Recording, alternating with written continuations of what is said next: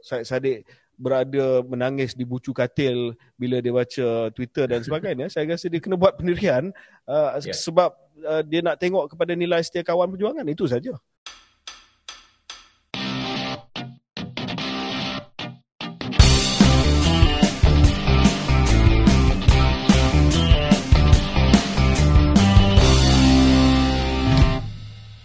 Assalamualaikum warahmatullahi wabarakatuh. Saya KJ. Saya Syaril Hamdan. Dan selamat kembali ke podcast Keluar Sekejap. Uh, Syaril uh, sekarang ini tidak berada bersama saya di studio Keluar Sekejap. Uh, saya difahamkan Syaril sedang bercuti dengan keluarga. Syaril betul? Betul, saya sahkan. Ya, dan uh, uh, mungkin ada ada lag sikit dalam rakaman kita uh, dan kita minta maaf kepada penonton sekiranya ada gangguan teknikal disebabkan Syaril uh, sedang bercuti. Dan Syaril uh, sedang bercuti di mana Syaril? Uh, saya uh, baru semalam uh, di Disneyland bersama dengan uh, isteri dan anak first time pergi ke situ uh, di Paris. Paris. Sekarang ni dah ke di di kota Paris balik dah. Disneyland yeah. uh, dalam sejam di luar Paris. Macam mana cuaca di Paris, uh, Syaril? Uh, agak tak adalah panas macam di Malaysia tetapi uh, sama jadi di musim panas dalam musim panas, uh, ya. 28 29 darjah. Jadi okeylah selesa. Adakah uh, Syaril bercadang untuk pergi ke Louvre dan uh, museum-museum lain? Pompidou Center? Uh, yes. Ya, uh, saya memang uh, hari ini pun akan bawa uh, anak saya lah first time untuk bawa dia tengok museum-museum di uh, di Perancis ni di Paris ni kerana uh, nak dedahkan dia pada usia yang awal uh, kepada perkara-perkara tersebut. Takkan dia nak ya. enjoy je kan. Baik, baik. Mungkin dapat dedahkan juga kepada kota antara kota antara kota yang telah menjadi uh, menjadi pusat kepada enlightenment ya. Betul. Uh, itu mungkin terlalu awal untuk terangkan kepada dia tapi dedahkan dia hmm. sikit sebanyak. Hmm. And anyway on a more personal note ni kali pertama lah uh, semenjak habis pilihan raya yang cuti panjang sikit dengan family. Uh, yeah. Jadi ambil kesempatan alang-alang uh, tak bertanding dalam PRN kan dah keluar sekejap dari yeah. politik kita banyak kali Syaril kata ni kali pertama pergi cuti dan sebagainya Syaril harus enjoy diri sendiri tak tak perlu bagi alasan saya pun baru balik daripada uh, cuti satu malam di Janda Baik Uh, dan hmm. uh, tapi bukan tidaklah, di lah. Uh, tidaklah Paris uh, tetapi at least ada sedikitlah masa bersama dengan anak-anak saya mampu pergi janda baik saja uh, dan ah. saya harap Cheryl dapat uh, percutian yang yang hebat dan dahsyat terima kasih terima kasih terima kasih. Okay let's move on. Uh, okay. Cuti-cuti pun buat podcast tau ha. Uh, ya kita nak kita nak bagi tahu kepada pendengar bahawa walaupun Cheryl bercuti ya bercuti di Paris. Uh, tetapi kita masih lagi kekal dengan uh, jadual podcast kita. Cuma minggu ni Syaril saya rasa kita kena bagi tahu kepada uh, pendengar setia kita dan penonton mhm. setia kita bahawa podcast uh, keluar sekejap pada minggu ini sekali saja sebab uh, bukan sangat sebab Syaril uh, sedang bercuti di luar negara kita boleh mengatasinya dengan teknologi dan sebagainya tetapi lebih uh, penting daripada itu adalah kru kita telah minta supaya ada seminggu saja pada minggu uh, sekali saja pada minggu ini disebabkan uh, sambutan hari raya Aidiladha. Ya? Setuju ya, ya Syaril? Setuju, setuju. Okey. So Syaril, banyak perkembangan sejak kita keluarkan podcast episod yang terakhir. Antara dia adalah uh, dari segi dewan-dewan undangan negeri saya rasa daripada enam mungkin empat dah bubar dan mm-hmm. tinggal lagi dua yang belum bubar yang akan bubar dalam tempoh sehari dua ni dan pembubaran dewan-dewan undangan negeri di negeri Selangor, Negeri Sembilan, Pulau Pinang, Kedah, Terengganu dan Kelantan akan membawa kepada musim musim pilihan raya part 2 ya kalau kita telah melalui musim pilihan raya part 1 pada bulan November yang lepas iaitu dengan PRU uh, sekarang ini kita akan melalui musim politik ataupun musim pilihan raya yang kedua iaitu enam negeri yang dinanti-nantikan yang ramai penganalisa politik sudah pun mengistilahkan ataupun uh, memberi gambaran bahawa ini adalah referendum ke atas tujuh ataupun lapan bulan pertama pentadbiran PMX dan juga kerajaan campuran slash kerajaan perpaduan. Apa pandangan cara? Uh, memang uh, isu referendum ini sebenarnya dah di, diutarakan banyak banyak pihak. Uh, termasuk uh, tak silap saya yang pertama kali saya baca istilah referendum untuk PRN ni datang daripada best friend KJ Isyam Jalil uh, yang menulis uh, perkara ini kemudian disanggah oleh Presiden uh, AMNO iaitu Zaid Amidi dalam uh, PWTC sewaktu pimpinan agung. Saya dimaklumkan dalam taklimat uh, Presiden itu ada disebut bahawa ini bukan referendum seolah-olah tidak mahu meletakkan PRN itu satu KPI ataupun satu kayu ukur. Tapi bagi saya uh, memang sesuai lah kalau dikatakan ia satu referendum kepada keadaan kerajaan perpaduan uh, dan sama ada rakyat boleh terima. Um, dan dalam perkara ini PRN ini akan datang juga dalam masa yang terdekat. Uh, isunya ialah uh, pelbagai yang mungkin kita boleh kupas lepas ini soal agihan kerusi, soal uh, pecahan siapa menang dan siapa kalah yang pernah kita bincang sebelum ini. Tapi kalau pokoknya adakah ia satu referendum, satu kayu ukur? Yes, it has to be kayu ukur sebab itu sebenarnya maksud ataupun definisi sesebuah pilihan raya. Ya. Yep. Macam mana kita nafikan ini adalah referendum tetapi bagi pengundi, ini akan dianggap sebagai referendum.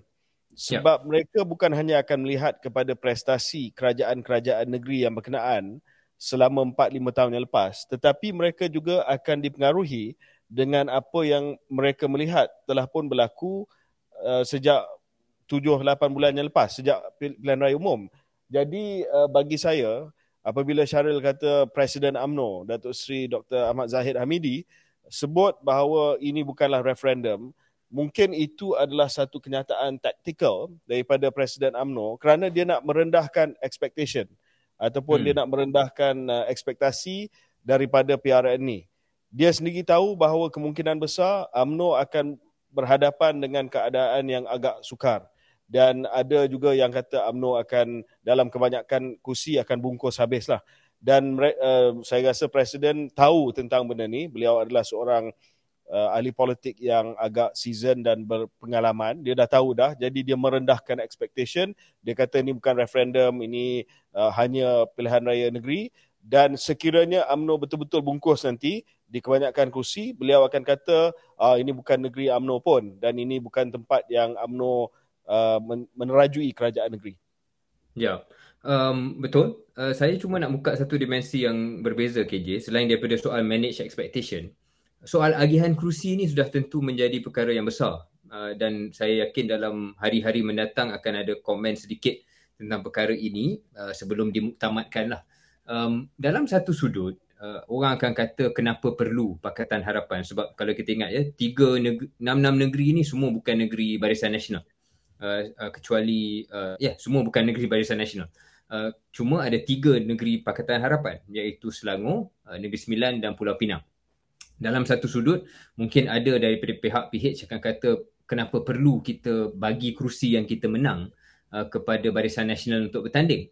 Tapi jawab balas Barisan Nasional yang saya rasa adalah jawapan yang adil adalah kalau begitu cara formulanya, bagaimana besok Melaka dan Johor misalnya lah yang mana tak banyak kerusi Pakatan Harapan menang di Melaka dan uh, Johor dan Barisan Nasional akan bersedia untuk memberi kerusi kepada PH tetapi dengan syarat kali ini dalam tiga negeri PH especially perlu ada kesediaan untuk bagilah uh, kerusi yang mereka pegang kepada BN kalau benar-benar mahu mengukuhkan kerajaan perpaduan pandangan. KJ adakah itu satu hujah yang adil?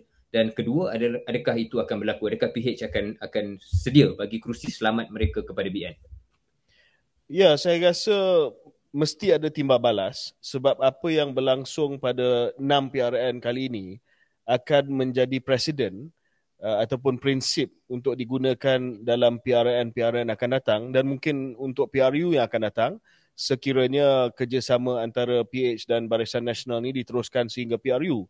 Jadi hmm. sekiranya tidak ada give and take ataupun tidak ada usaha untuk memberi sedikit kepada Barisan Nasional kursi-kursi yang disandang oleh PH pada waktu ini, maka Barisan Nasional boleh menggunakan argument ataupun hujah yang sama apabila tiba nanti uh, PRN di negeri Melaka dan negeri Sembilan. Tapi apa yang saya uh, sedang dengar Syaril daripada percakapan dalaman adalah prinsip asasnya adalah prinsip incumbency. Maksudnya siapa yang menyandang kerusi itu dia adalah pilihan ataupun dia akan diberi kerusi tersebut. Dan saya difahamkan adalah sedikit sebanyak rundingan berkenaan dengan kursi-kursi yang nak ditukar, swap arrangement dan sebagainya. Dan mungkin akan ada satu dua kes yang luar biasa tetapi secara umumnya uh, prinsip dia adalah incumbency dan juga kerusi-kerusi yang dulu uh, dimenangi oleh contoh bersatu di bawah bendera Pakatan Harapan Uh, itu yang menjadi topik perbincangan. Siapa yang akan dapat kursi itu? Sama ada kursi itu akan pergi kepada BN ataupun kepada PH tetapi kursi yang lain akan mengikut incumbency kecuali dalam kes-kes yang luar biasa. Contoh, ya, contoh mungkin kes Tengku Datuk Seri Zafrul yang pernah kita kupas yang mungkin akan diberi, contoh mungkin akan diberi uh, laluan untuk bertanding di kerusi yang mungkin sebelum ini tidak dipegang oleh Barisan Nasional. Ya. Um, saya nak balik pada isu referendum KJ. Mungkin kita hmm. nak kupas sedikit lah. Apa yang akan jadi jadikan referendum ataupun apa sebenarnya isu yang akan membolehkan orang pilih untuk sokong uh, wakil kerajaan perpaduan BNPH ataupun uh, pembangkang lah iaitu daripada Perikatan Nasional PAS dan Bersatu. Uh, salah satu isu yang kita kupas minggu lepas uh, KJ ialah berkenaan dengan isu ringgit isu ringgit yang uh, merudum dan berada dalam keadaan yang kurang uh, cemerlang. Sama juga mungkin kita lihat di media sosial banyak bercakap tentang isu pasaran bursa kita yang dilihat lemah dan hambar. Saya nak yang nombor dua tu saya tak nak sentuh sangat. Saya nak sentuh balik pada ringgit walaupun kita dah dah kupas perkara tu KJ. Tapi saya tengok um, statement dan kenyataan daripada menteri termasuklah Perdana Menteri masih lagi mahu mengupas perkara ini, mahu memberikan harapan bahawa akan ada sesuatu yang akan dibuat untuk memperbaiki kedudukan ringgit. Saya nak bawa dimensi yang lain sikit KJ untuk kita letak dalam keluar sekejap ini. Kerana pada pandangan saya ada satu ada satu juga hujah yang mana jangan kita terlalu terburu-buru untuk melaksanakan perkara yang kita anggap baik dalam short term semata-mata nak score point Uh, kemudian uh, membawa kepada uh, mudarat yang lebih besar kalau jangka panjang. Maksud saya, isu ringgit ni lah. Kita balik pada isu ringgit ni. KJ pernah sentuh, saya pernah sentuh bahawa isu untuk memperbaiki kedudukan ringgit ni pelbagai dan memerlukan perubahan struktural, fundamental. Dia bukan isu boleh naikkan OPR, kemudian terus ringgit boleh repair ataupun kita boleh uh, buat sesuatu yang uh, drastik. Misalnya, contohnya yang satu perkara yang saya tak sokong sangat-sangat. Katakanlah ada permintaan untuk bawa balik pelaburan daripada luar negara, pelaburan EPF misalnya yang membawa pulangan yang baik di luar negara, uh, kita nak suruh dia bawa balik semata-mata nak membantu uh, keadaan ringgit dalam keadaan singkat, jangka masa pendek. Uh, ataupun menghalang mana-mana entiti pelaburan kerajaan, PNB, EPF, KUAP dan sebagainya, Kazanah untuk melabur di luar negara. Cakap jangan labur di luar negara, labur dalam negara semata-mata nak mempertahankan ringgit saya fikir perkara itu mungkin nampak populis jangka pendek uh, tetapi dia tidak akan uh, sebenarnya membawa kebaikan jangka panjang. Contohnya saya dah sebut tadi EPF, KWSP pulangannya besar di luar negara. Sama juga kalau kita menghalang entiti-entiti pelaburan kerajaan untuk melabur di luar semata-mata nak support ringgit, dia akan menghantar satu isyarat yang cukup negatif kepada masyarakat pelabur secara keseluruhannya dan mereka pun akan keluar ataupun mereka pun akan uh, was-was untuk masuk uh, meletakkan kewangan ataupun pelaburan mereka dalam Malaysia. Jadi itu contoh KJ, isu pelaburan kerajaan ini yep. supaya saya fikir kita kena bukanlah nak bantu PMX tapi nak bantu jelaskan kepada rakyat. Perkara ini jangan kita uh, tengok setiap hari, setiap minggu kemudian kita lihat sesuatu keadaan uh, mata wang itu dan kita minta sesuatu perkara drastik dilaksanakan kerana perkara ini akan mengambil, usaha ini akan mengambil jangka masa yang panjang. Jadi elak Mesejnya adalah elak langkah-langkah jangka pendek yang hanya akan merosakkan ataupun mencederakan ekonomi jangka panjang. Okey. Saya setuju dengan uh, ulasan Syaril dan saya rasa tak perlu kita bincang panjang lebar berkenaan dengan isu yang tersebut. Cuma dalam nada yang sama, saya nak mengupas sedikit sedikit saja kenyataan yang dikeluarkan oleh Menteri Ekonomi Saudara Rafizi Ramli pada hari ini yang telah menyatakan bahawa subsidi pukal akan dihentikan dan akan diganti dengan subsidi bersasar. Saya rasa kenyataan ini bukan kenyataan yang baru, kenyataan yang pernah dikeluarkan oleh pemimpin-pemimpin dan juga menteri-menteri sebelum Rafizi dalam kerajaan sebelum ini pun. Saya pun pernah cakap bahawa kita tidak mampu untuk meneruskan subsidi pukal ataupun blanket subsidi dan mesti uh, berhijrah ataupun uh, mesti kita pergi kepada satu rejim yang mana kita uh, memberi subsidi yang bersasar. Isu dia di sini adalah apabila kenyataan tersebut dibuat di pada ambang pilihan raya negeri tanpa konteks yang lebih menyeluruh sekali lagi dia boleh masuk ke dalam perangkap komen-komen jangka masa pendek, short term uh, reaction. Dan saya lebih suka kalau kita nak berhujah dan kalau kita nak sampaikan kepada orang ramai bahawa zaman subsidi pukal sudah pun tamat dan kita harus bersiap sedia ke arah subsidi yang bersasar. Maksudnya sebagai contohlah untuk memudahkan pendengar dan juga penonton keluar sekejap memahami isu ni. Sekarang ini subsidi pukal maksudnya semua. Semua tak kira lah latar belakang, tak kira lah pendapatan, kira lah kereta jenama apa yang menggunakan RON 95, minyak ataupun petrol RON 95 akan menikmati subsidi yang sama. Apa yang dimaksudkan sebagai subsidi bersasar adalah subsidi hanya akan diberi kepada mereka yang layak menerima. Contoh, mereka yang berpendapatan rendah dan sederhana akan dapat subsidi. Mekanismenya tak pernah diumumkan ya sebab sebelum ini kita banyak kaji mekanisme apa yang perlu kita guna contoh untuk petrol untuk kita bantu mereka yang berpendapatan rendah. Adakah mekanisme itu uh, di point of sale pergi ke stesen minyak kita tunjuk kita punya my card, my card itu akan dibaca dan kita tahu siapa yang layak menerima petrol yang disubsidi, yang siapa yang kena bayar harga pasaran. Tapi itu mungkin kompleks sikit.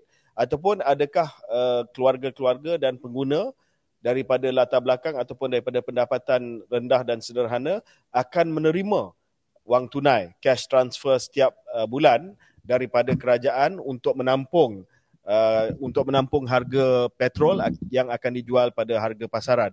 Jadi bagi saya bila kita nak umumkan satu perkara yang besar yang dalam keadaan hari ini di mana pelbagai reaksi berkenaan dengan pengurusan ekonomi kita. Saya setuju dengan Syaril isu ringgit ni, isu jangka masa panjang. Tetapi banyak cemohan, banyak kritikan bahawa tidak ada pengurusan uh, ringgit, mata wang, uh, nilai mata wang dan sebagainya yang tersusun maka bila buat kenyataan tersebut tanpa mengupas dan juga menjelaskan dengan lebih terperinci lagi mekanismenya jangan risau walaupun kita akan pindah kepada sistem subsidi bersasar tetapi kita ada mekanisme untuk memastikan bahawa mereka yang berpendapatan rendah sederhana akan ditampung dengan bantuan daripada kerajaan yang bermaksud subsidi bersasar. Saya minta pandangan Syaril sebab bagi saya bila kita buat kenyataan yang umum macam itu di ambang pilihan raya negeri, perkara ini mesti akan dispin oleh uh, pihak lawan dan akhirnya yang menjadi mangsa adalah perdebatan ekonomi dan juga perdebatan polisi yang sepatutnya tidak diremehkan begitu saja oleh kerana satu kenyataan yang mungkin tidak lengkap. Ya, um, Malaysia pernah melalui perkara serupa ini uh, setiap kali kita nak buat sesuatu yang akan menaikkan kos uh, sama ada untuk semua ataupun untuk sebahagian rakyat Malaysia uh, sama ada GST dulu ataupun uh, even subsidi bersasar atau uh, minta maaf bukan subsidi bersasar tetapi kenaikan um, pengapungan harga minyak sendiri pada zaman Pak Lah kan uh, yang yeah. dilaksanakan uh, waktu itu pun uh, mendapat kritikan dan mendapat cemuhan. Benar apa yang KJ katakan perlu ada cara komunikasi yang lengkap um, dan itu akan sentiasa ada ruang untuk penambahbaikan supaya rakyat memahami perkara ini kita ambil di satu side dan kita akan bagi balik side yang lain. Itu that's the basically that's basically the point lah macam mana kita nak yep. komunikasikan point tersebut. Saya cuma uh, setelah beberapa tahun dalam politik KJ dan melihat perkara ini, membaca apa yang negara lain buat dan sebagainya. Saya juga um, merasakan mungkin akan tiba satu masa mana-mana kerajaan kena buat perkara ini dan akan kena bayar kosnya dan sebuah kerajaan yang berani melaksanakan sesuatu langkah tidak popular dan stick to it walaupun uh, ia tidak popular uh, akan memberi satu sumbangan besar kepada negara jangka masa panjang. Poin yep. saya dalam satu sudut lain GJ, mungkin mustahil untuk mendapatkan komunikasi 100% yang tepat. There is no way kita communicate macam mana pun in the end akan boleh diputar uh, kepada uh, di kalangan mereka yang akan menggunakan ini sebagai poin politik. Jadi yep. saya rasa betul apa yang KJ katakan tetapi pada masa yang sama I think we have to support lah any any effort yang kalau kita dalam kerajaan mungkin kita nak buat perkara ni kita dah eh? kita dah lama uh, mengatakan bahawa subsidi bersasar ni perlu dibuat untuk um, kebaikan sejagat untuk kebaikan kedudukan fiskal negara dan sebagainya uh, untuk economic efficiency dan sebagainya we have to do it. And somebody has to bite the bullet. It so happens sekarang ni yang biting the bullet ni adalah uh, ataupun yang yang paying the cost maybe adalah kerajaan BNPH uh, I think we have to find a way to uh, membantu supaya orang faham bahawa ini adalah perkara yang positif uh, untuk ekonomi well, negara. uh, komen saya that was cue for you to make it brief. Uh, tetapi komen saya berkenaan dengan isu, uh, perkara yang dibangkitkan oleh Syaril tadi adalah it remains to be seen. Sebab uh, selama ni kita di keluar sekejap kami di keluar sekejap memberi peluang sehingga selepas pilihan raya negeri. Jadi kita nak tengok uh, seperti mana yang Syaril sebutkan tadi siapa yang akan bite the bullet adakah kerajaan pentadbiran PMX akan bite the bullet berkenaan dengan pen, uh, rasionalisasi subsidi. Kita akan tengok dan lihat sama ada betul-betul berani uh, untuk dilaksanakan selepas pilihan raya negeri. Kita faham kenapa tidak dapat dilaksanakan sepenuhnya sebelum PRN. Satu, tak sempat sebab banyak perkara dan mekanisme perlu di, dibangunkan. Yang kedua, of course lah sebagai orang politik kita tahu timing is everything. Timing sangat penting kalau buat di ambang pilihan raya negeri. Kalau dilaksanakan di ambang pilihan raya negeri, mesti akan ada kesan pada keputusan pilihan raya negeri. Uh, Syaril, saya nak pindah kepada topik lain kalau boleh. Tapi kita masih lagi kekal dengan tema pilihan raya negeri. Uh, dan pertamanya adalah perkembangan yang melibatkan seorang bekas ahli parlimen yang saya tak pasti dia keluar sekejap ataupun keluar selama-lamanya. Tetapi dia telah memberi satu ucapan di ceramah, pentas ceramah Pakatan Harapan, kalau tak silap saya di Petaling Jaya. Uh, dan ada yang kata mungkin dia tersasul, mungkin dia terlupa yang PH sekarang ini berada di dalam pentadbiran bersama dengan Barisan Nasional. Tetapi kenyataan yang saya uh, sebut ini ataupun yang saya merujuk ini adalah kenyataan ceramah yang diberikan oleh Tony Pua. Dan uh, saya rasa pelbagai reaksi telah pun kita melihat sama ada di media sosial ataupun daripada pemimpin-pemimpin uh, parti-parti politik yang berada di dalam kerajaan campuran kerajaan perpaduan. Basically Tony Pua dalam ucapannya telah pun menggelar bukan hanya Perikatan Nasional tetapi dia menggelar Barisan Nasional juga sebagai corrupt coalition. Dan um, yang saya rasa yang paling uncalled for sekali adalah dia juga telah menyatakan bahawa uh, Malay coalition, Malay first coalition uh, yang corrupt ya. Uh, dia memberi penekanan kepada uh, istilah uh, Malay based ataupun Malay first. Uh, dan ya walaupun dia memberi deskripsi tentang AMNO dan juga Bersatu, uh, kedua-duanya adalah parti Melayu, tetapi dalam konteks kenyataan yang telah pun dibuat itu, uh, ini uh, kalau bahasa orang putih ini adalah the stereotypical trope lah terhadap parti-parti uh, Melayu. Jadi uh, yang pertamanya saya nak bincang dengan Syaril dan juga dengan pendengar uh, keluar sekejap. Kenapa kenyataan ini dibuat? Ya, sedangkan dia sendiri tahu ataupun dia tak boleh buat-buat terlupa lah bahawa BN adalah rakan kongsi kepada PH dalam kerajaan yang sedia ada. Dan yang kedua, adakah ini Syaril menggambarkan pandangan dan pendapat sebenar orang di AP yang tidak dizahirkan secara umum kerana terpaksa jaga hati AMNO dan Barisan Nasional atas sebab-sebab political expediency. Sebab nak kekal kuasa jadi tak cakap benda ni dan Tony Pua datang dan he only speaks the truth uh, what uh, DAP is thinking and feeling saya tak tahu sama ada kita dalam kedudukan boleh cakap uh, ini adalah pandangan sebenar atau pandangan tidak sebenar tapi ia pandangan yang wujud. Sebab kalau dalam uh, kita dimaklumkan dalam ucapan yang KJ rujuk itu mendapat sorakan kan? Mendapat sorakan dan mendapat uh, respons yang uh, agak positif ataupun tidaklah di apa ni tidaklah dibu ataupun diperbetulkan sewaktu ucapan itu. Maknanya responnya membayangkan kalau ia tidak majoriti pun tak semua pun itu kita tak tahulah kan. Tetapi ada. Ya sentimen itu wujud. Dan saya nak mengatakan bahawa kalau uh, kalau ini berterusan dan ia akan mungkinkah ia membuka kepada peluang dan pintu orang lain pun mengikut-ikut? Dan ini yang kita nak bincang. Sama ada dalam tempoh kerajaan perpaduan ini wujud akan sentiasa ada figura seperti Tony Pua on the episode Kemudian ada figura seperti yang saya urujuk sekali lagi Isyam Jalil sebab kalau kita nak tengok respon-respon yang datang daripada pemimpin Barisan Nasional banyak eh UMNO, MCA semua banyak respon. Salah satunya adalah Isyam Jalil yang seolah-olah mengatakan tak apalah kalau macam ni uh, baik you bagi tahu pemimpin DAP untuk uh, keluar daripada uh, kerajaan ataupun berhentikan kerjasama ini dan UMNO sedia jadi pembangkang.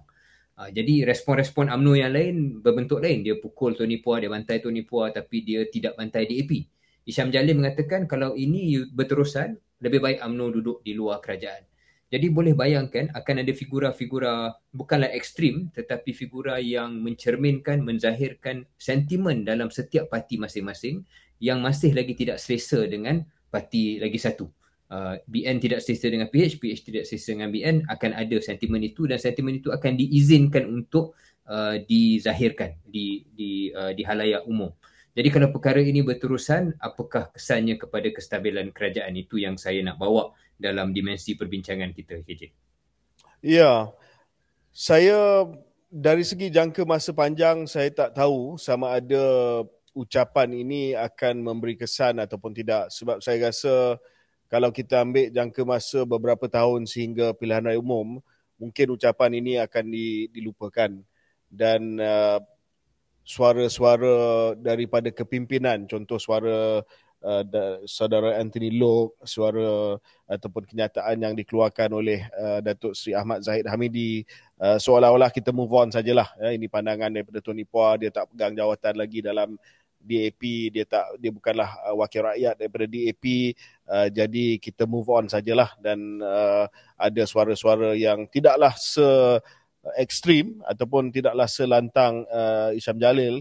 Contohnya kenyataan daripada Dr Akmal Saleh ketua pemuda UMNO Malaysia uh, yang minta supaya DAP mengambil tindakan tegas terhadap Tony Pua basically holding statement lah. Dia tak hmm. sampai tahap nak mengatakan bahawa dia nak keluar Tapi, daripada kerajaan. KJ, kalau saya boleh kalau ya. boleh saya celah, itu itu yang saya tak pasti sama ada bacaan KJ ataupun uh, bacaan KJ adakah ia terlalu optimistik.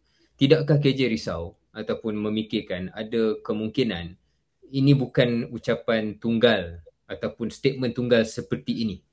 Bahawasanya akan berterusan individu-individu lain yang keluarkan statement macam ni. Saya rasa uh, untuk kesan jangka masa pendek, statement ini agak berat dia punya kesan.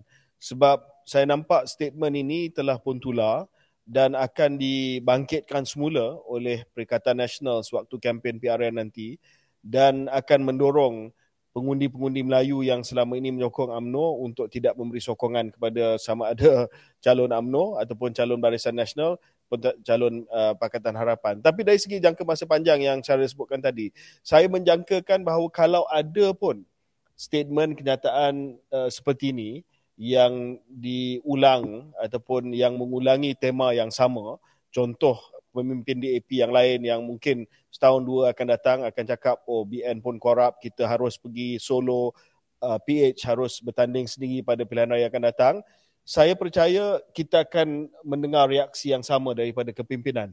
Kepimpinan Zahid Hamidi, Anthony Lok, hatta daripada uh, pemimpin-pemimpin lain dalam PH sendiri akan cuba uh, meletakkan ataupun cuba move on lah. Dia, dia akan sweep under the carpet uh, dan dia akan uh, dia akan ignore benda ni ya sebab bagi mereka yang penting adalah mereka kekal berkuasa suara-suara ini uh, boleh digambarkan sebagai suara-suara minoriti ataupun suara yang tidak mewakili kepimpinan.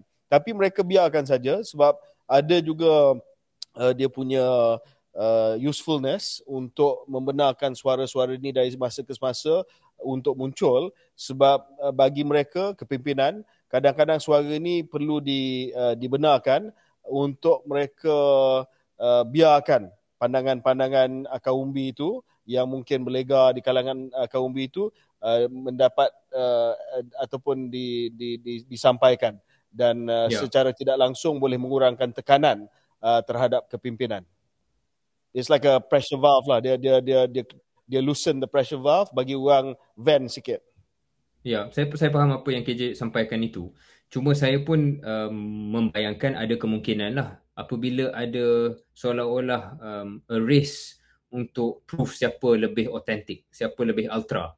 Uh, bila race itu bermula, maknanya dia dia tak jadi suara tunggal. Uh, bila ada orang bantai AMNO, ada orang AMNO akan berkejar-kejar untuk tunjuk dia bantai balik dan vice versa benda tu boleh snowball KJ and we've seen that happen before jadi itu yang yang saya cuba sampaikan jadi perkara ni boleh di sweep under the carpet sekali dua kali tiga kali tetapi kalau sentiasa berterusan dia boleh jadi perkara lain ya kita akan tunggu dan lihat apa perkembangan jangka masa panjang dari segi pandangan-pandangan yang uh, lebih mencerminkan pandangan akaumbi di dalam parti masing-masing. Sebab apa yang kita tahu uh, bukan hanya dari segi reaksi kita melihat di Perhimpunan Agung AMNO yang masih lagi reaksi yang hamba terhadap kerjasama dengan DAP tetapi juga dengan kenyataan Tony Pua yang mungkin mencerminkan pandangan sebenar dalam hati penyokong-penyokong DAP uh, kesimpulan dia adalah hubungan ini, kerjasama ini masih lagi sangat tidak selesa dan kita tengoklah dalam tempoh masa yang akan datang apa yang akan berlaku.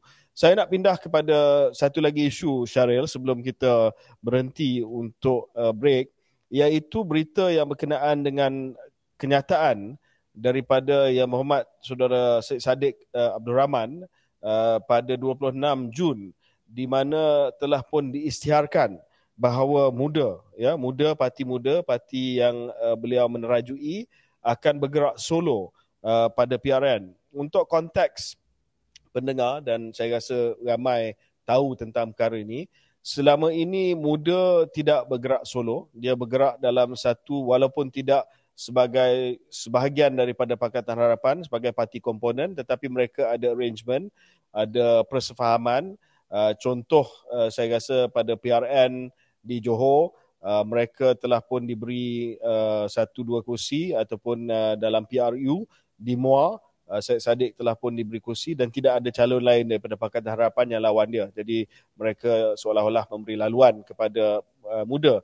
Uh, tapi kali ini muda telah membuat keputusan yang agak mengejutkan sebab selama ini apa yang kita dengar adalah muda akan uh, dan terus uh, memohon untuk menjadi komponen parti, parti komponen kepada Pakatan Harapan secara rasmi. Tetapi bila tidak ada kata putus daripada Majlis Presiden Pakatan Harapan dan juga Sekretariat Pakatan Harapan mungkin disebabkan itu dan disebabkan pilihan raya negeri tak lama lagi nanti Syed Saddiq dan juga rakan-rakan beliau dalam muda telah membuat keputusan bahawa uh, kita tak nak tunggu lagi keputusan daripada Pakatan Harapan kita akan menjadi third force ataupun kuasa yang ketiga tidak mahu menjadi pelengkap lagi kepada Pakatan Harapan bergantung harap ehsan Pakatan Harapan untuk campak uh, kerusi ataupun kawasan kepada kita untuk bertanding. Kita akan pilih mana-mana yang kita nak bertanding dan kita akan menawarkan diri sebagai uh, kuasa ketiga. Syaril. Saya um, sokong sebenarnya pendirian ini. Saya menyambut uh, kerana sokong bagi muda. saya sokong muda? saya sokong, sokong pendirian sadik. muda. Menjadi ahli saya muda? sokong pendirian muda hari ini dan kita nak tahu Adakah Syaril akan menjadi nak... ahli muda? Uh, saya masih muda insyaAllah. Uh, jadi sama ada saya jadi ahli atau tidak di podcast yang berbeza. KJ dah bersilat soalan tentang KJ ni dah banyak kali. Jadi saya pun akan ikut juga bersilat. Uh, tetapi uh, tak tak menjadi rahsia bahawa saya secara peribadi uh, memahami dan uh, menyambut positif lah apa yang cuba dibawa oleh Buddha secara keseluruhannya. Um, dan dalam hal ini secara khususnya, uh, saya fikir uh, it's about time. It's about time that they finally uh, make a stand bahawa mereka tidak akan lagi dilayan seperti uh, second class citizen dalam Pakatan Harapan. Uh, kerana kalau macam KJ jelaskan mereka dah menanti-nanti dia bukan second mereka. class citizen sebab dia bukan citizen pun dia refugee dia refugee dalam Pakatan Harapan sure uh, dia tidak diterima citizenship application yeah. ke dalam Pakatan Harapan ataupun belum diterima tidak dilayan yeah, dan sebagainya yeah dan mereka mengambil pendirian macam KJ kata menjadi third force. Saya rasa it's it's it's time for two reasons. Satu ialah um, kita sentiasa melihat bahawa third force ni tak boleh. Third force ini akan dalam sistem first past the post. Untuk pendengar yang mungkin tidak jelas first, first past the post maknanya dalam sebuah kerusi yang kita tanding sama ada kerusi parlimen ataupun kerusi Dewan Undangan Negeri siapa yang dapat lebih undi dialah yang menang. Jadi biasanya kalau orang kata kalau tiga penjuru, empat penjuru yang betul-betul bertanding tu hanya dua parti besar. Kerana parti ketiga tu kalau dapat pun dia tak cukup untuk mengatasi salah satu daripada dua parti yang lain. Jadi biasanya orang kata dalam sistem macam ni dua parti saja, dua parti saja. Uh, tapi tiba masa untuk kita uji benar sebenar-benarnya um, teori ini dan ujian teori ini akan mengambil masa yang lama. Dia bukan satu pilihan raya saja, bukan satu cycle saja. Orang sentiasa kata bahawa pejuang adalah bukti parti ketiga tak boleh wujud dalam Malaysia ataupun akan semuanya hilang deposit, semuanya kalah. Mungkin untuk masa pendek, jangka masa pendek begitulah uh, senario dia. Tapi ia tidak uh, menutup ruang dan kemungkinan bahawa dalam jangka masa yang lebih sederhana, perkara ini boleh berubah dan ia memerlukan sebuah parti dan sebuah wadah yang berani untuk masuk gelanggang sebagai kuasa ketiga dan menerima apa saja keputusan dan tidak takut, tidak reverse, tidak ghostan. Jadi saya yep. Ya. yakin Parti Muda dan Sadiq faham uh, risiko yep. Ya. masuk PRN sebagai third force ni ada kemungkinan, ada kemungkinan dia tak menang langsung uh, kalau dia betul-betul third force. Tetapi saya yakin selepas itu pun dia akan berterusan atas platform yang sama dan rakyat Malaysia boleh mengadili Uh, sekurang-kurangnya keberanian muda untuk ambil risiko itu uh, berbanding dengan mengambil jalan yang lebih selamat yang um, yang runding kerusi menjadi uh, seolah-olah pengganti kepada kerusi Pakatan Harapan uh, dan ya. hilang hilang rasa hormat mungkin setengah orang terhadap ya. muda kalau kalau setelah dilayan sebegitu rupa pun masih lagi uh, nak nak cari tempat dengan PH. Uh, sebab kedua KJ saya rasa ini adalah sesuai adalah muda itu sendiri Uh, platform muda itu sendiri adalah platform yang ada, pada asasnya mengatakan bahawa status quo is not good. Jadi mereka kena disrupt lah. Kalau selalu istilah yang digunakan oleh Sadiq adalah disrupt politics, disruptor, then you have to walk the talk. Jadi ini adalah uh, usaha mereka yeah. sebenar-benarnya yang pertama untuk buat perkara itu. Saya cuma nak uh, tambah dua poin sajalah. Yang pertamanya selamat maju jaya kepada Syed Sadiq dan juga rakan-rakan beliau dalam parti muda. Ini adalah langkah berani dan sebab-sebab yang telah pun dinyatakan oleh Syaril tu adalah sangat-sangat relevan. Cuma sebagai orang politik yang mungkin sedikit lebih tua daripada Sadiq dan juga rakan-rakan dalam muda, saya juga harap uh, anda semua akan banyak bersabar sebab bila membuat keputusan seperti ini, ini adalah for the long haul untuk jangka masa panjang. Saya rasa walaupun keputusan ini berani dan keputusan ini menunjukkan bahawa muda sudah mencapai tahap yang matang, you have come of age, tetapi muda akan melalui zaman yang susah sebelum mencapai zaman kegemilangan. Ini pandangan saya lah ya. Jadi kalau sekiranya melalui zaman yang susah, mungkin dalam piara yang akan datang keputusannya tidak seperti mana yang dijangkakan ya.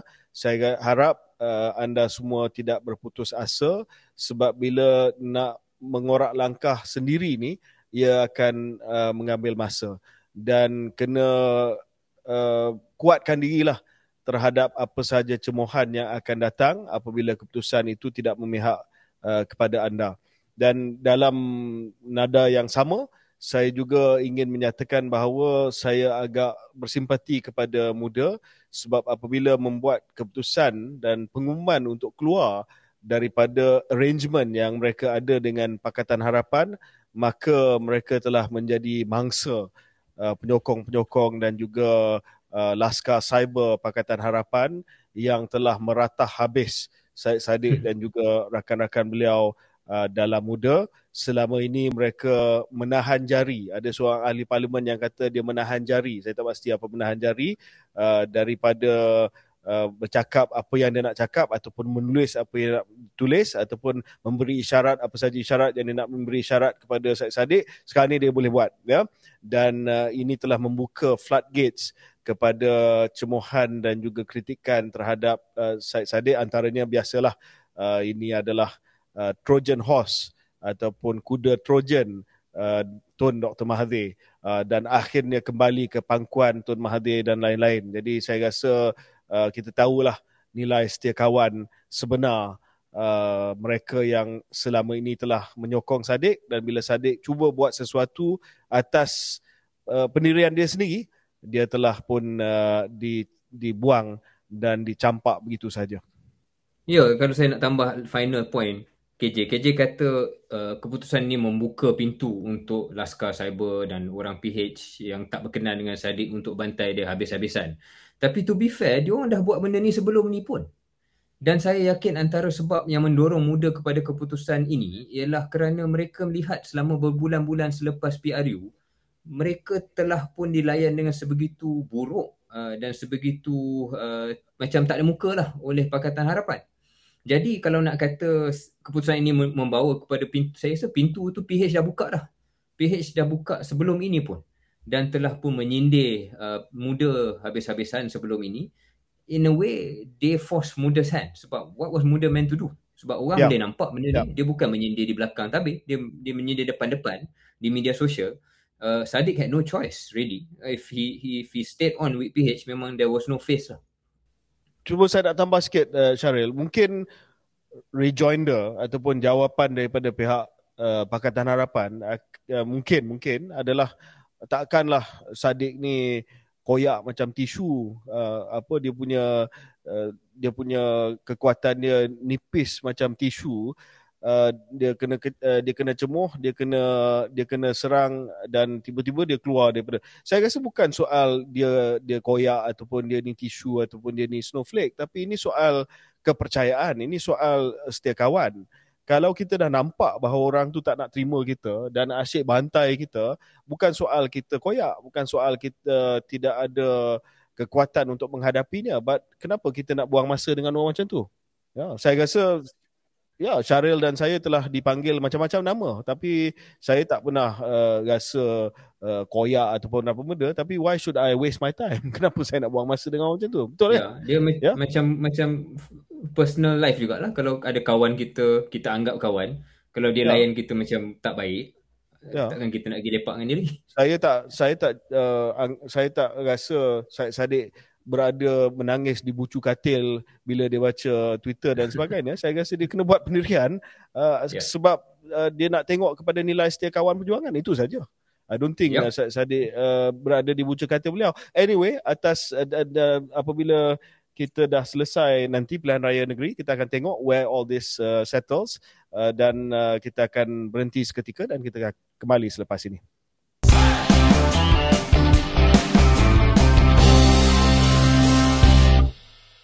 Assalamualaikum. Kembali kita ke Keluar Sekejap bersama saya Syaril dan juga KJ. Um, kita tadi bercakap tentang Sadi uh, dan bagaimana beliau diserang oleh laskar-laskar cyber uh, Pakatan Harapan. Uh, tetapi pada masa yang sama, uh, Ketua ataupun Menteri Komunikasi dan Digital uh, yang berhormat Fahmi Fazil iaitu Ketua Koms lah untuk PH barangkali kalau kita boleh istilahkan sebegitu, dia pun diserang uh, dia pun dikutuk dan dikritik uh, dalam sebuah sesi live TikTok beliau uh, semalam uh, ada beberapa kritikan dan cemuhan yang datang dalam ruang komentar yang menjadi isunya ialah uh, respon yang dikeluarkan oleh Fahmi Fazil sendiri pada waktu live itulah saya kalau saya boleh bacakan Ini adalah ungkapan apa yang dikatakan oleh Fami. Semua anda yang masuk dalam live saya dan mengeluarkan kenyataan ini, anda sedang dipantau oleh pihak berkuasa.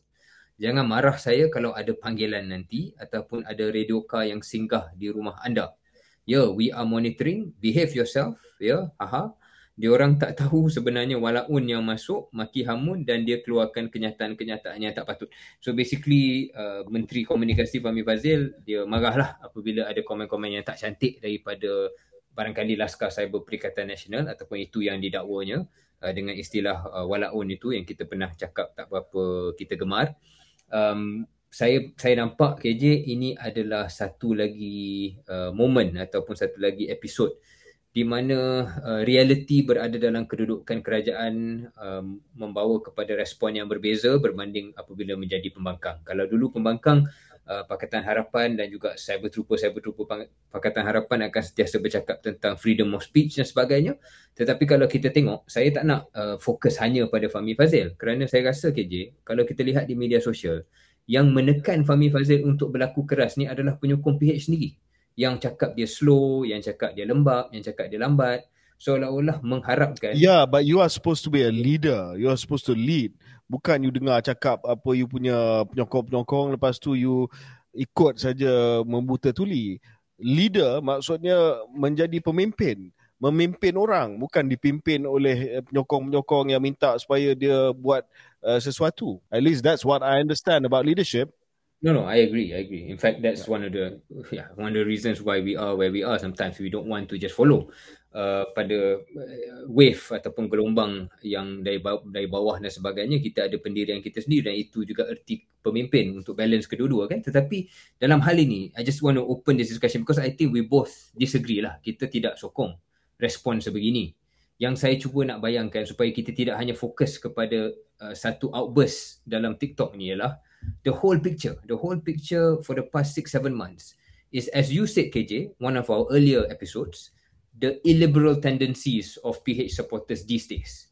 And that is something yang saya fikir perlu dihadam oleh orang yang objektif menyokong Pakatan Harapan ini. Kerana kalau mereka tidak stop this wave of uh, nampak macam illiberal, uh, marah semua orang yang tak sokong kerajaan, marah tak apa. Kemudian mengugut dan mengatakan bahawa sesuatu buruk akan berlaku uh, dan mengatakan siapa yang tak sokong BNPH ni adalah uh, yalah tunggang agama, jual bangsa dan sebagainya. Semua kritikan dan juga tumahan-tumahan sebegini. Uh, kerana semata-mata tak boleh terima kritikan ataupun pandangan yang tidak positif terhadap PMX ataupun kerajaan. So they have to stop themselves I think. They have to catch themselves before this gets out of hand because there will be akan ada crowd di tengah-tengah sentris barangkali yang sebenarnya mesra pada PH tetapi kalau perkara ini berterusan they can choose not to go out and vote for PH ya saya saya tak tak tahulah sebab dia dia maksudnya penyokong-penyokong PH ni dia tak boleh terima langsung teguran ataupun uh, kritikan. Saya rasa Syaril kurang sikit lah sebab Syaril ni pro PH tapi macam saya berbakul-bakul kritikan yang saya terima setiap kali episod keluar sekejap diterbitkan. Tetapi okay, saya, saya tidak kena. berada bersama dengan Said Sadiq di bucu katil ya, menangis. Saya memilih untuk teruskan uh, hid, uh, kehidupan saya uh, sebab bagi saya ini adalah sebahagian apabila kita uh, mau terus terlibat dalam isu-isu semasa dan kita ya. keluarkan uh, podcast kita tetapi saya sangat-sangat uh, melihat dan saya sangat-sangat uh, risau bahawa tolerance hmm. kesediaan untuk mereka menerima pandangan-pandangan yang berbeza ini. Seperti mana Syaril kata tadi kritikan tu tak apa cemohan tu tak apa ya. Kita boleh terima tak ada masalah. Tetapi bila dia diikuti dengan ugutan saya rasa itu bukan hanya menyimpang jauh daripada pendirian asal PKR, PH, orang macam Fahmi Fazil yang sebelum ini menjadi aktivis, sebelum dia jadi politician menjadi aktivis uh, daripada pentas drama yang memperjuangkan kebebasan bersuara, kebebasan artistic freedom dan sebagainya. Dan akhirnya telah pun menjadi seorang menteri yang adalah yang kata dia bergurau tetapi saya kata bagi pandangan saya lah uh, jangan marah kalau panggil menerima panggilan nanti kalau radio car ni radio car ni kereta polis singgah di rumah anda saya rasa kita tak boleh bergurau bergurau dengan nada tersebut. Siapa nak dengar menteri bergurau dan mengatakan bahawa kalau silap cakap akan ada kereta polis yang akan pergi ke rumah anda. That's not a joke. You are a minister. Menteri yang ada kuasa undang-undang di bawah Akta Komunikasi dan Multimedia. Bukan menteri biasa ataupun menteri yang tak ada kuasa berkenaan dengan kebebasan bersuara. Tetapi menteri yang ada kuasa di bawah undang-undang. Jadi saya rasa ini bukan hanya kenyataan yang saya rasa menyimpang daripada pendirian asal Perikatan uh, Pakatan Harapan dan juga PKR dan juga FAMI sendiri tetapi ini adalah kenyataan yang unbecoming of a minister uh, kenyataan yang tidak sepatutnya dikeluarkan oleh seorang menteri bagi saya ada jugalah saya baca pandangan dan juga komen-komen daripada uh, penyokong-penyokong dan juga apologist uh, PH yang menyatakan bahawa beliau hanya sebut ini respons kepada kenyataan-kenyataan 3R yang telah pun uh, uh, komen-komen yang telah ditulis sewaktu beliau uh, melakukan uh, ataupun menjalankan sesi live TikTok. Uh, tapi saya tak nampak banyak sangat pun komen-komen 3R. Uh, komen yang banyak yang kita tengok adalah satu undi untuk Fahmi, adalah satu undi untuk Zahid. Itu yang kita tengok ya. Tetapi saya tak tengok pun komen-komen 3R. Tapi kalau ada pun komen 3R, Maksudnya untuk pendengar komentari A ni race, royalty and religion lah komen-komen yang mengapikan sentimen perkauman, mengapikan uh, sensitiviti agama dan mempersoalkan, mempertikaikan kedudukan raja-raja. Patut dia sebagai menteri kata, kita akan mengambil tindakan tegas terhadap mana-mana komen, apa-apa komen yang menyentuh isu yang boleh mencetuskan ketegangan dalam masyarakat berbilang kaum kita. Cukup tak payah nak kata oh akan ada kereta polis yang akan sampai ke rumah anda. That is the point ya. Kalau kita nak ambil tindakan yang tegas pun terhadap 3R dan saya percaya dalam masyarakat seperti dalam Malaysia ni perlu ada guardrails, perlu ada uh, sedikit sekatan terhadap kebebasan uh, disebabkan kita berbilang kaum, kita ada sensitiviti agama, kaum, raja-raja dan sebagainya tetapi tak adalah sampai tahap uh, mana tak boleh langsung disentuh uh, sampai diugut begitu memang benar apa yang perlu dilaksanakan oleh seorang menteri adalah untuk mengurus situasi dengan lebih baik uh, dan cara untuk communicate tu bukan dalam nada yang uh, menakutkan orang lah uh, tetapi hanya menyatakan apa yang betul iaitu kalau ada perkara yang mengganggu gugat ketenteraman maka seperti biasa tindakan undang-undang boleh diambil. Ya. Okey Syaril, uh, kalau dah tak ada lagi komen tentang uh, Fahmi Fazil, boleh kita pergi kepada isu lain? Ya.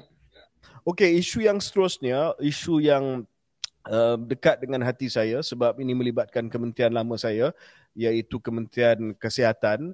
Uh, dan tak perlu kita bincang panjang lebar tentang perkara ni sebab saya rasa isu ni mudah untuk uh, difahami apa yang telah pun di uh, berlaku. Ini berkenaan dengan kenyataan akhbar yang dikeluarkan oleh KKM Kementerian Kesihatan Malaysia uh, berkenaan dengan ETAP ataupun allowance tugas atas panggilan. Uh, dalam istilah biasa di KKM kita panggil sebagai on call allowance ya. On call allowance uh, yang diberikan kepada uh, pegawai perubatan tetapi uh, kalau kita melihat kepada kenyataan tersebut ada beberapa masalah dengan kenyataan tersebut ya. Saya tak payah cerita secara detail tapi pertamanya ada pertikaian dari segi fakta uh, dalam kenyataan tersebut ya. Ayat yang digunakan itab dibayar berdasarkan 15 jam sehari ada yang kata tak betul kerana terdapat uh, 24 jam pada hari Sabtu dan Ahad. So itu adalah uh, detail dari segi fakta dia. Contoh yang digunakan juga ramai yang kata tidak relevan ya. Uh, jadi saya baca contoh yang digunakan dalam kenyataan akhbar KKM ini sebab dia nak tunjuk bahawa sebenarnya uh, pegawai perubatan di KKM mendapat gaji yang agak lumayan uh, dan uh, sepatutnya tidak minta supaya on call allowance dinaikkan. Jadi dia memberi contoh uh, sebagai contoh saya baca kenyataan sebagai contoh Dr Ali. Dr Ali ni dah jadi famous lah di uh, seluruh KKM sekarang ni. Seorang pakar perubatan grade grade UD 52 menerima gaji gaji pokok dan allowance tetap bulanan sebanyak 17,299 uh, ringgit dan juga diarah untuk melakukan tugas atas panggilan secara aktif di hospital. Berdasarkan gaji yang diterima sebulan, Dr. Ali layak untuk menerima gaji sebanyak RM576 uh, 63 sen sehari. Bagi hari yang beliau diarah untuk bertugas atas panggilan secara aktif, beliau layak dibayar ETAP sebanyak RM250 bagi tambahan jam yang beliau bertugas lepas waktu kerja biasa.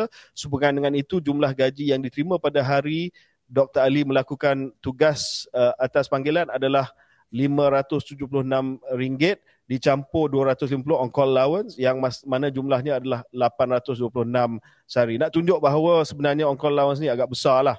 Ya, masalah dia, masalah dia contoh ini tak relevan. Sebab contoh yang diguna Dr. Ali ni, hypothetical ni, adalah hampir mustahil, tidak realistik dan sangat jauh daripada situasi yang dihadapi oleh kebanyakan pegawai dan pakar perubatan. Cuba cari Dr. Ali ni contoh yang diberikan, contoh Dr. Ali hypothetical ni, seorang pakar perubatan uh, UD52 uh, tidak logik menerima gaji seperti ini. Kalau ada pun, dia adalah seorang yang mungkin terpaksa berada di grade 52 uh, selama 22 tahun pada grade yang sama. Maksudnya dah dah tak wujudlah doktor ni. Dah, dia punya gaji. Ya? Tak wujudlah doktor ni. Basically doktor ni tak wujudlah. Basically doktor ni tak wujud. Di KKM sekarang ni dah jadi joke. Joke dia, dia tengah cari Dr. Ali ni siapa. Uh, contoh ni di mana. Dan kalau wujud pun Dr. Ali yang mendapat on-call allowance dan juga gaji seperti ini, mungkin tak ramai lah. Mungkin handful saja Dr. Ali.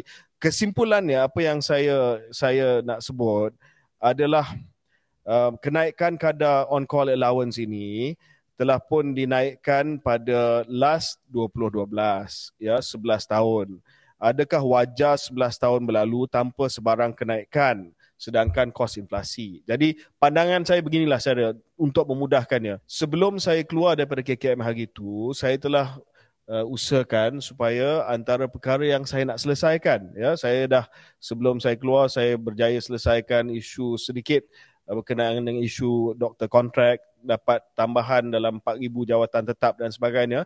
Tetapi saya juga telah cuba usahakan supaya kita dapat review uh, on-call allowance ataupun kadar ETAP ini supaya dinaikkan. Sebab saya tahu bahawa walaupun ETAP ini bukan gaji, ya gaji terus jalan. Tetapi on-call allowance ini adalah tambahan kepada gaji seperti mana yang saya sebutkan tadi. Tapi saya sebut bahawa ini adalah satu perkara yang perlu dikaji semula. We have to look at the relook at the rate of on call allowance. Tetapi apa yang saya melihat kenyataan daripada KKM ini lebih kepada keadaan yang sedia ada. Ya alasan. Ini keadaan yang sedia ada. Dan bukan usaha untuk berjuang demi doktor dan juga pakar-pakar kita pegawai-pegawai perubatan kita untuk melihat kepada kenaikan kadar uh, allowance. Jadi kesimpulannya adalah ya saya faham kenapa kenyataan ini dibuat tapi kenyataan ini satu ada sedikit fakta yang silap, yang kedua ada contoh yang tak relevan, yang ketiga telah menimbulkan kemarahan daripada pegawai-pegawai perubatan. Apa yang sepatutnya disebut adalah supaya KKM berusaha bersama dengan Kementerian Kewangan, sama dengan JPA untuk memastikan dalam tempoh masa yang akan datang kita akan melihat kepada pelarasan uh, on call allowance ataupun allowance uh, uh, ETAP yang diberikan kepada uh, doktor. Um, ada satu lagi uh, isu Cheryl dengan ringkas nak bincang? Ya, uh, kita bincang, uh, kita bincang tadi off air satu perkara yang nak sentuh secara ringkas lah. Uh, ini bukan berita domestik. Uh, berita tentang apa yang berlaku di Rusia sebab kita sedia maklum uh, perang Rusia Ukraine ni sudah pun berlarutan lebih setahun uh, dan membawa kesan global yang juga sampai uh, ke negara kita dalam bentuk inflasi dan sebagainya lah macam-macam yang telah pun terkesan daripada peperangan ini. Uh, tetapi yang menjadi isu yang mengejutkan saya fikir satu dunia ialah apa yang berlaku uh, beberapa hari yang sudah uh, di mana ada uh, sebuah uh, usaha ataupun attempt uh, untuk um, saya tak pasti sama ada kita boleh kata menggulingkan Putin mungkin belum lagi sampai ke tahap itu. Tetapi sudah tentu satu cabaran yang cukup besar dan serius kepada uh, kuasa yang kita anggap selama ini dia pegang dengan cukup erat di Rusia. Iaitu ada satu kelompok ataupun satu kumpulan private military company. Ataupun kalau bahasa Melayunya barangkali satu kelompok uh, ketenteraan swasta uh, Wagner Group yang uh, selama ini membantu Putin dan membantu Rusia. Dia basically, you know, just a private military company yang uh, buat kerja-kerja ketenteraan uh, selain daripada apa yang dilaksanakan oleh tentera rasmi daripada Rusia. Uh, ketuanya iaitu kalau saya uh, sebut namanya betul Yevgeny uh, Prigozhin uh, yang selama ini membantu Putin uh, pada beberapa hari yang lepas um, dia dan juga kelompok dia uh, terus uh, mengambil alih uh, key military facility di Rostov dan mereka sebenarnya dalam proses untuk ke arah pergi ke Moskow uh, untuk um, mengambil satu tindakan terhadap kepimpinan dan juga kepimpinan ketenteraan uh, Rusia itu sendiri. Uh, ini telah disambut dengan cukup uh, keras ataupun negatif dalam kenyataan Putin yang mengatakan bahawa ini adalah satu tindakan uh, treason uh, yang tidak wajar uh, dibiarkan. Akhirnya setelah uh, satu keadaan yang tegang tak jadi. Jadi pihak Wagner ni ghostan dan mereka keluar daripada uh, Rostov dan menghentikan usaha untuk melaksanakan sesuatu yang lebih drastik terhadap uh, kepimpinan Rusia. Um, KJ, um, saya fikir dunia masih lagi memproses apakah implikasi tindakan ini. Walaupun ia tidak jadi uh, sama ada proses menggulingkan ataupun proses mengambil alih sesuatu daripada Rusia dan kepimpinan ketenteraan itu tak jadi. Tetapi implikasinya barangkali cukup besar dan masih lagi diproses apa yang kesannya kepada peperangan dengan Ukraine dan sebagainya. Tetapi yang menjadi kesimpulan awal ialah uh, macam saya gambarkan tadi kedudukan Putin tidaklah secure ataupun uh, sebegitu kuat seperti mana yang mungkin dibayangkan selama ini kenyataan ataupun ayat yang yang terakhir yang yang Syaril sebutkan tadi kesimpulannya itu adalah sebenarnya crux of the matter. Dan dalam proses saya mendidik mendidik Syaril dalam dunia geopolitik ini saya selalu suka tengok bila Syaril bagi kesimpulan sebab Syaril memberi deskripsi tentang apa yang telah berlaku. Tetapi apa yang saya nak mm, tengok dalam tutorial kita ni adalah sama ada Syaril memahami implikasi uh, ataupun uh, Syaril memahami apa yang Syaril cakap selama lima minit tu dengan kesimpulan. Tapi dalam hal ini lulus uh, A star uh, memang betul itu adalah kesimpulan yang tepat ya. Uh, untuk uh, makluman pendengar pada 24 hari bulan Jun satu dunia telah pun memberi tumpuan kepada apa yang sedang berlaku di Rusia. Apa yang disebut oleh Syaril itu betul. Uh, seorang uh, yang bernama Yevgeny Prigozhin yang digunakan sebagai uh, syarikat swasta, syarikat uh, syarikat perang swasta Putin, ya, ketua kepada kumpulan yang dikenali sebagai kumpulan Wagner, uh, sebuah kumpulan mercenary iaitu askar askar upahan uh, yang digunakan oleh Putin selama ini antara lain di Afrika uh, untuk menjalankan tugas-tugas serangan di konflik-konflik proksi di Afrika uh, telah pun uh, dilihat pada 24 hari bulan yang lepas seolah-olah terlibat dalam rampasan kuasa. Mereka telah pun uh, uh, membuat keputusan uh, untuk menentang uh, Putin dan uh, seolah-olah kita melihat bahawa askar-askar Wagner ini sedang mara ke Moskow uh, untuk tujuan uh, merampas kuasa. Itu gambaran yang telah pun diberi. Tetapi seperti mana yang uh, Syarif sebutkan tadi, mungkin kurang lebih 200 km daripada Moskow, mereka telah berhenti, U-turn uh, dan kita diberitahu bahawa uh, satu deal telah pun uh, dimeterai uh, dan telah pun uh, dia punya orang tengah adalah uh, Presiden Belarus Alexander Lukashenko Uh, dan uh, saya difahamkan bahawa uh, uh, Prigozhin telah pun membuat keputusan untuk keluar uh, daripada Rusia dan sekarang ini berada di Belarus, negara uh, di negara jiran daripada Rusia yang selama ini telah pun uh, menjadi ally uh, ataupun rakan kepada Rusia. Uh, dan uh, kita tak pasti apanya deal dia tetapi Putin walaupun pada awalnya telah menyatakan bahawa uh, tindakan daripada uh, Prigozhin ini adalah tindakan treason, uh, tindakan untuk mengguling uh, kerajaan beliau. Uh, tetapi akhirnya perkara itu telah pun dilupakan dan uh, beliau telah membenarkan Prigozhin keluar uh, untuk menjadi seorang yang sekarang ini berpengkalan di Belarus. Uh, tapi pokok pangkalnya seperti mana yang Syaril sebutkan tadi adalah ini telah mendedahkan kelemahan Putin. Sebab apa? Sebab Prigozhin ini dikenali sebagai Putin's chef. beliau sebenarnya adalah seorang yang datang daripada keluarga yang agak uh, miskin uh, yang uh, dulu pada usia mudanya telah menjual hotdog di St. Petersburg uh, tetapi telah menjadi seorang peniaga yang agak berjaya yang telah membuka beberapa restoran di St. Petersburg dan sebagainya yang menjadi antara restoran-restoran kegemaran uh, Putin Sebab itu beliau telah menerima uh, nama nickname Putin's Chef dan daripada itu menjadi seorang kroni kepada Putin dan menjadi mercenary kepada Putin. Tetapi apa yang penting di sini adalah apa yang kita tahu selama ini mengenai Putin bahawa beliau mempunyai cengkaman yang kuat kepada sistem ataupun institusi dan juga semua uh, pemain-pemain utama dalam Rusia itu sendiri uh, adalah mitos di mana sebuah syarikat ataupun sebuah kumpulan mercenary uh, yang dipimpin oleh Prigozhin itu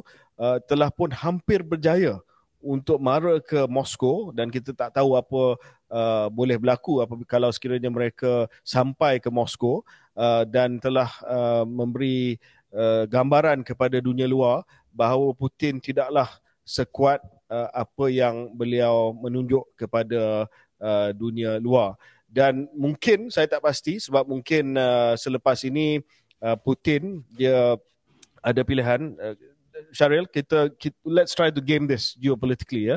Kalau uh, Syaril berada di tempat uh, Putin uh, dan Syaril tahu bahawa insiden ini telah melemahkan credibility dan juga uh, dan juga legitimasi uh, Putin sebagai seorang diktator apa tindakan? Adakah tindakan sekarang ini adalah tindakan yang tegas, kuku besi untuk flush out daripada uh, semua institusi dalam Rusia, siapa-siapa yang boleh menjadi ancaman ataupun adakah uh, Putin akan memastikan bahawa uh, dia cuba consolidate uh, kedudukannya dengan cara yang lebih lembut lagi? Ya, yeah, um, kalau tanya saya, KJ, to game it out, we must understand Putin ni adalah uh, profil dia macam mana dan mungkin kita boleh istilahkan dia adalah the ultimate strongman. Strongman maknanya dia berasakan diri dia, cara dia bawa dan cara dia pimpin adalah secara keras. Bukan secara konsensus, bukan secara mesra ataupun bagi orang suka kat dia. Uh, dia ber, uh, ber, bersifat keras. Dan satu contoh yang boleh membawa kita pada jawapan kenapa saya rasa jawapannya adalah A bukan B. Jawapan A macam mana KJ bayangkan iaitu untuk flush out sesiapa saja yang lawan dia dan bukannya untuk try and settle. Um, adalah um, satu lagi uh, strongman iaitu daripada Turki. Uh, Erdogan sendiri. Apabila ada percubaan untuk menggulingkan Erdogan beberapa tahun yang sudah uh, apakah respon dia? Respon dia bukan untuk try and meet them halfway dalam istilah bahasa Inggeris ataupun cuba berkompromi tetapi uh, responnya adalah untuk uh, benar-benar uh, pastikan tidak ada lagi sikit pun unsur yang uh, boleh mengganggu gugat kedudukan uh, pada waktu itu Erdogan. Saya rasa benda yang serupa akan berlaku uh, dalam konteks Putin. Bagaimana dia nak buat itu saya tak pasti uh, sebab kita macam KJ kata ketua Wagner ini um, the chef ni telah pun sekarang ni keluar daripada Rusia barangkali dia Belarus uh, tetapi mungkin um, pegawai-pegawai dia ataupun allies dia akan diambil tindakan yang keras uh, oleh Putin itu um, kalau kita nak agak lah ataupun kita nak uh, dapatkan satu andaian. Cuma KJ kalau sedikit lagi nak nak cakap sebagai penutup mungkin dalam sesi ini saya juga nak uh, membuka satu perkara yang lain sikit soal soal Rusia dan Ukraine ni. Saya lihat KJ. Kadang-kadang di kalangan orang um, dan komentar daripada kalangan orang Malaysia dan mungkin kalau saya boleh katakan orang Islam. Apabila melihat keadaan Eropah dan Amerika Syarikat betul-betul lawan Rusia dan menyokong Ukraine, ada satu tendensi di kalangan kita untuk buat benda yang berbeza. Ataupun uh, tiba-tiba kata okay kalau US dengan Europe ni pro sangat Ukraine anti sangat Russia there must be something good about Putin dan Russia. Um, saya tak pasti KJ sedar tak. Ada ada sentimen ini. Sentimen untuk be contrarian. Yep. Yep. Uh, saya tak kata sentimen contrarian itu satu-satunya perkaranya adalah perkara yang tak betul. Tidak. Tetapi jangan jangan pula kita romanticize Russia dengan Putin kerana hmm. begitu banyak sebenarnya Sebe- seperti mana kita tak suka ataupun kita marah kezaliman pihak-pihak tertentu di barat uh, terhadap orang Islam dan sebagainya. That doesn't mean uh, enemy of orang barat is necessary yeah. our allies. Yeah. Kerana apa yang Putin dan Rusia telah buat terhadap um, uh, di Chechnya, uh, di Syria bukan yeah. perkara yang baik ya. Uh, mereka yeah. juga bertanggungjawab ke atas begitu banyak um, kematian dan juga um, uh, perkara yang membawa kepada uh, kehilangan nyawa orang Islam. Sama juga di China. Uh, ada tendensi untuk kita romanticize because we don't like America kononnya. Uh, we want to see how we can be friendlier to yeah. America's uh, uh, enemies ataupun America's opponents. Uh, China juga kita sedia maklum ada juga track record yang sekarang ni masih wujud tentang yeah. layanannya terhadap orang Islam. Jadi poin saya lah orang Islam dan kita yep. sebagai orang Malaysia perlu ada keyakinan jangan yep. kita rasa kita mesti pilih antara A dan B. Yep. Just because kita tak suka A kita nak pro B, tidak semestinya. Kita mesti ada satu keyakinan untuk mempunyai saya, pendirian yang lebih objektif. Saya tahu uh, Syaril kena pergi, cuma saya nak um, close isu ni dengan menyatakan bahawa ya saya setuju apa yang Syaril sebutkan tadi tapi Uh, kalau kita tengok kepada Putin uh, dan juga mungkin uh, dalam keadaan yang berbeza Xi Jinping, uh, mereka pandai uh, dengan memberi gambaran bahawa apa yang sedang berlaku ini, uh, perjuangan mereka ni adalah usaha untuk menentang kuasa imperial uh, Barat. So hmm. apa yang Putin memberi gambaran adalah usaha beliau untuk uh, cuba mengembalikan Ukraine kepada Uh, negara motherland Russia adalah usaha untuk memastikan bahawa uh, kuasa imperial Amerika Syarikat NATO yang cuba uh, encroach kepada uh, kepada kawasan yang sepatutnya menjadi kawasan pengaruh Russia ini dapat diatasi. Dan uh, ini uh, kalau uh, dibaca ataupun uh, kalau dilihat oleh seorang daripada Uh, dunia ketiga non-aligned countries ataupun uh, developing countries ataupun negara yang pernah melalui yoke of colonial, uh, colonialism mereka sympathetic kepada uh, yeah. pandangan ataupun gambaran yang diberi sedangkan it's ironic because apa yang Putin sedang buat adalah juga imperial uh, cuba menakluki negara yang berdaulat ya yeah? Yeah. So saya rasa mungkin kita kita berhenti di situ. Saya tahu Syaril kena pergi. Uh, saya ucapkan uh, selamat uh, bercuti kepada Syaril dan insyaallah uh, kembali dengan selamat bersama dengan keluarga uh, uh, tercinta uh, dan kepada pendengar uh, keluar sekejap uh, saya dan uh, Syaril ingin mengucapkan uh, selamat menyambut uh, sel- uh, selamat menyambut hari raya uh, Aidil Adha dan selamat uh, uh, selamat mengerjakan ibadah korban